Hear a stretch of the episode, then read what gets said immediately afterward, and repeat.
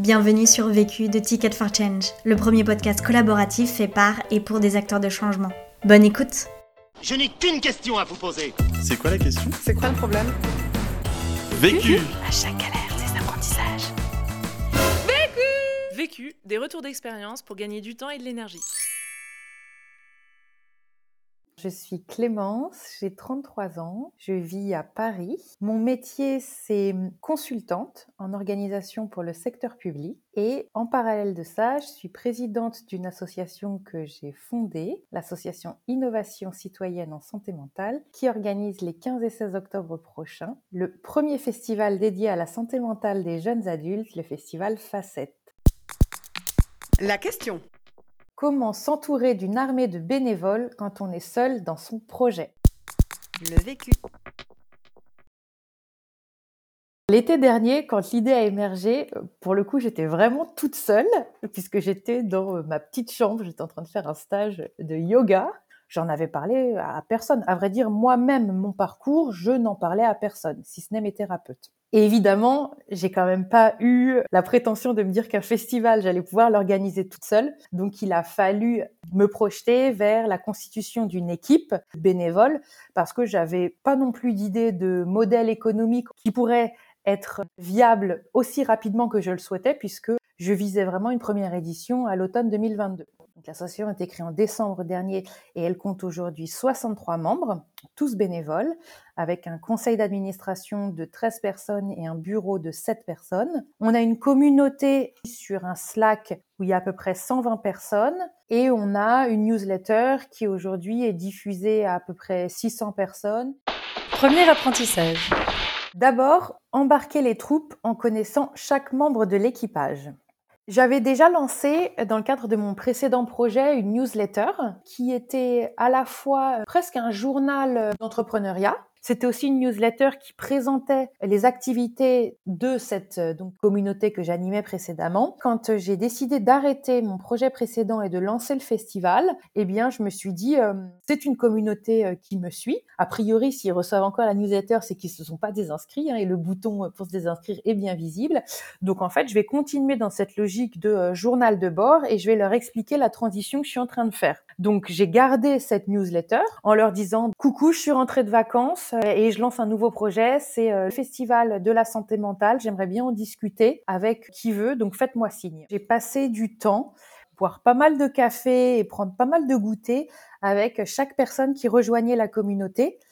Euh, l'objectif pour moi, c'était de bien connaître chaque personne pour que chaque personne puisse trouver sa place bien à elle dans le collectif. Que ça me semblait être une clé de l'engagement c'était une communauté dans laquelle on pouvait entrer, venir passer un peu de temps, faire quelques actions, repartir ou mettre euh, en pause son engagement quand c'était nécessaire, parce que j'étais vraiment dans cette idée de on ne prend personne en captivité. J'ai rencontré euh, une personne qui a d'ailleurs euh, fait rejoindre une autre personne de son club d'impro dans la communauté qui donc pratiquait le théâtre d'improvisation. Moi, j'avais vaguement une idée d'intégrer un format d'improvisation dans la programmation du festival parce qu'on a commencé à monter le format qui allait chercher l'improvisation pour travailler l'écoute active. Et ben, j'ai proposé à cette personne d'interagir avec le comédien et la troupe qu'on avait visé pour construire le module. Pour organiser cette phase de conception, ce que j'ai fait, c'est plusieurs choses. Déjà, dans notre communauté, on avait un, panel de jeunes que moi je connaissais parce que je les avais interviewés. J'ai observé que ces jeunes, quand je fais un appel à contribution très large sur un réseau lambda, ils ne répondent pas. Donc en fait, je suis allée leur proposer individuellement de participer à ces ateliers en leur expliquant concrètement ce qu'on allait faire, comment on allait s'y prendre et quels seraient les, les attendus faut quand même préciser que c'est des ateliers qui les ont réunis le samedi matin en visio de 10h à midi, donc l'enjeu n'était pas euh, petit. Donc voilà, donc ça c'était pour le recrutement des jeunes et ce que j'ai fait systématiquement, c'est leur dire propose à des potes si euh, ils ont envie de venir pour déjà élargir le champ et puis encore une fois qu'ils se sentent vraiment engagés dans ce projet. En fait, quand ils proposent à un pote de venir travailler sur le festival, ils sont le meilleur ambassadeur du festival. Pas oublier que l'objectif, c'est que les 15 et 16 octobre, il y ait un festival qui ait lieu. Donc on est dans quelque chose de très opérationnel. Ce qui s'est passé, c'est que quand on a créé l'association, il y a eu euh, beaucoup de personnes qui se sont euh, présentées, qui ont participé à l'Assemblée générale constitutive, une vingtaine, je crois. Donc on a eu tout de suite un conseil d'administration. Euh. Ceci dit, personne ne s'est présenté pour être au bureau de l'association. Donc moi, ça m'a laissé un petit peu perplexe. Et ce que j'ai fait, c'est que j'ai fait des appels extrêmement larges à contribution pour que les uns et les autres participent au chantier qu'il voulait et j'ai commencé à observer quelles étaient les personnes qui se mobilisaient. Quand je me rendais compte qu'elles s'épanouissaient dans un chantier ou dans un rôle, j'essayais de leur en proposer encore un petit peu et encore un petit peu pour voir si on était au niveau qui leur correspondait en termes d'engagement, de thématique, de posture. Et progressivement, j'ai observé que ben, finalement, il y a des membres qui ont euh, pris des, des vrais rôles et de manière assez spontanée. Eh bien, j'ai écrit à un petit groupe d'entre eux parmi ceux qui étaient soit les plus actifs, soit dont je pressentais que ça pourrait avoir du sens qu'ils soient dans une des deux instances, leur proposer qu'ils candidatent, donc il n'y avait aucune obligation, pour le conseil d'administration ou pour le bureau. C'est ce qui nous a permis d'avoir un conseil d'administration renouvelé sur la base de candidatures et aujourd'hui un bureau avec cette personne. Alors la cooptation, euh, moi je connaissais ça en entreprise. L'idée c'était euh, de, euh, en tant qu'employé, participer au recrutement des nouveaux employés. J'ai eu un moment la tentation, euh, pour faire entrer des membres dans la communauté, de rédiger des documents assez formels, comme par exemple une charte des valeurs. Euh. Mais en fait, j'ai résisté à cette tentation. Alors, ceci dit, j'ai quand même créé un cadre qui était un cadre de respect, de bienveillance, de tolérance. Et ça, c'est un cadre que d'ailleurs on s'applique encore euh, quasiment tous les jours au sein de l'association. Il n'y a pas une réunion qui commence sans qu'on rappelle ce cadre j'ai plutôt misé sur le fait que, en s'identifiant au projet, en ayant tout simplement envie d'y contribuer, eh bien chacun, chacune allait trouver sa place, ce qui lui convenait, et donc forcément les personnes qu'il ou elle allait faire intervenir dans la communauté seraient dans cet même état d'esprit. Deuxième apprentissage. Au quotidien, d'assumer d'être le capitaine du bateau. Clairement, ça a été euh, pas évident, même si le projet vient de moi et qu'il se base sur mon histoire personnelle. Il a fallu que j'accepte d'avoir une place centrale dans le projet. Ce que j'ai observé, c'est que l'adhésion des membres, elle prenait vraiment, vraiment une autre dimension quand j'en faisais une affaire personnelle. Alors évidemment, on n'organise pas un festival pour le parcours de rétablissement de Clémence, mais c'est vrai que j'observais quand je pitchais le festival que le moment où vraiment ça enclenchait, bah, c'est quand j'arrêtais de faire des généralités, quand je dépassais les chiffres dont j'avais pu prendre connaissance, que je racontais bah, d'où ce projet vient dans le cadre de mon histoire. Je dirais qu'il y a des ramifications qui se créent entre les membres de la communauté, mais je reste quand même au centre. Euh, il y a beaucoup de choses qui me sont soumises. Mon avis est très souvent sollicité. Quand des, on va dire, des sous-communautés ou des sous-groupes veulent interagir les uns avec les autres.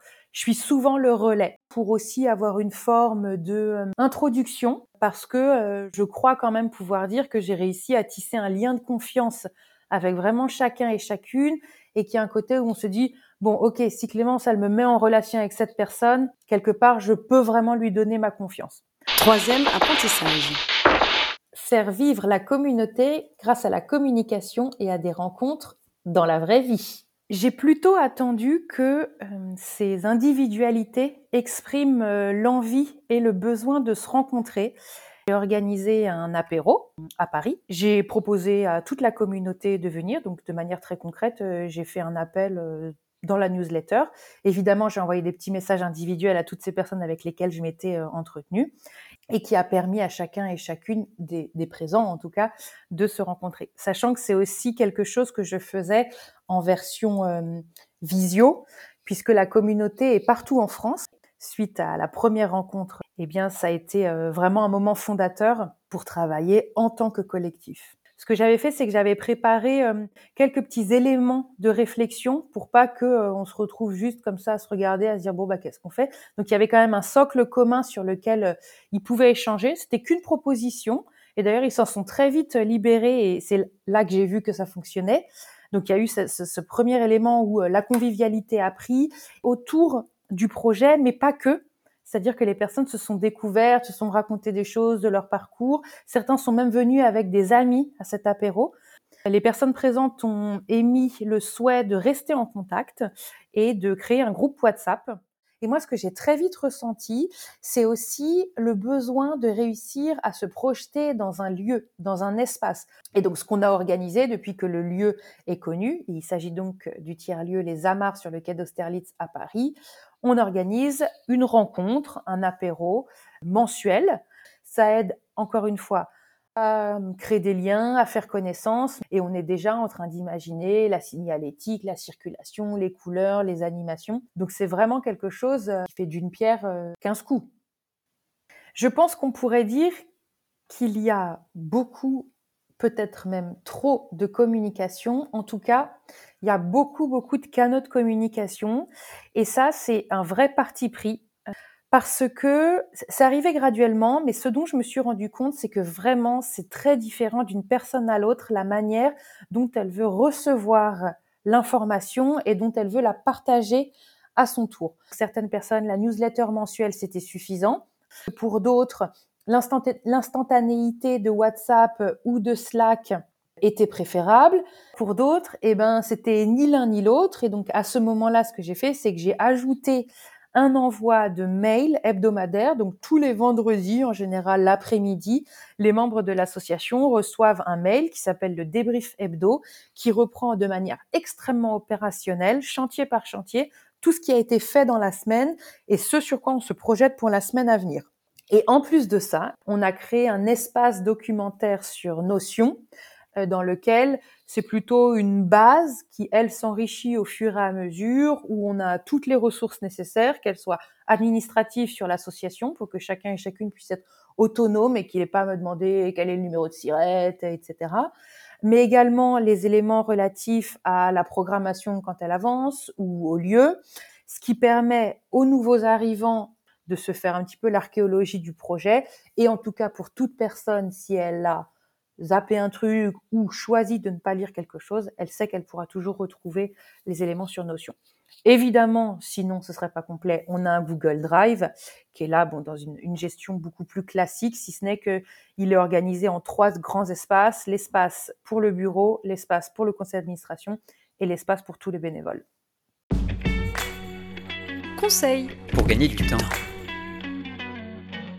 Ce qui me fait gagner du temps, c'est de planifier au maximum mes tâches en utilisant mon calendrier électronique et notamment en intégrant dedans toutes les deadlines qu'il faut absolument que je respecte. Conseil pour gagner de l'énergie. Ce qui m'a fait gagner de l'énergie, c'est d'être le plus lucide possible sur mon efficacité et quand je sens que je ne suis pas efficace ou que je suis en train de me perdre dans plein de directions, de complètement arrêter ce que je suis en train de faire, de passer à toute autre chose, une activité pour me détendre par exemple. L'autre question Sur cette euh, question du euh, lâcher prise et euh, maintien du contrôle, c'est un vrai exercice que je fais formellement parce que intuitivement c'est pas trop dans ma nature de lâcher prise. Hein. Moi, je suis une consultante ancienne contrôleuse de gestion. On n'est pas dans un contexte professionnel, c'est un contexte associatif, on est tous bénévoles. Profitons justement de cette liberté que l'on a de peut-être rater des choses, peut-être les faire moins bien que s'il fallait les commercialiser. Et donc moi, je me suis en gros dressé une liste de points sur lesquels je ne lâcherai pas prise parce que ça pourrait mettre le projet du festival en péril. Très concrètement, les demandes de financement, je ne lâche pas prise. Il est inimaginable pour moi qu'on loupe la deadline d'une remise d'appel à projet ou demande de subvention. En revanche, sur d'autres chantiers, par exemple, quand j'ai euh, un bénévole euh, qui euh, me dit qu'il aimerait lancer un chantier sur la production d'outils de vulgarisation scientifique sur la santé mentale, ben là, moi, je donne complètement carte blanche. Si il y a un moment où le chantier doit s'arrêter parce que c'est plus juste, parce que c'est trop compliqué, moi, je ne vais pas forcer les choses. Ce podcast a été réalisé par Charlène Amo.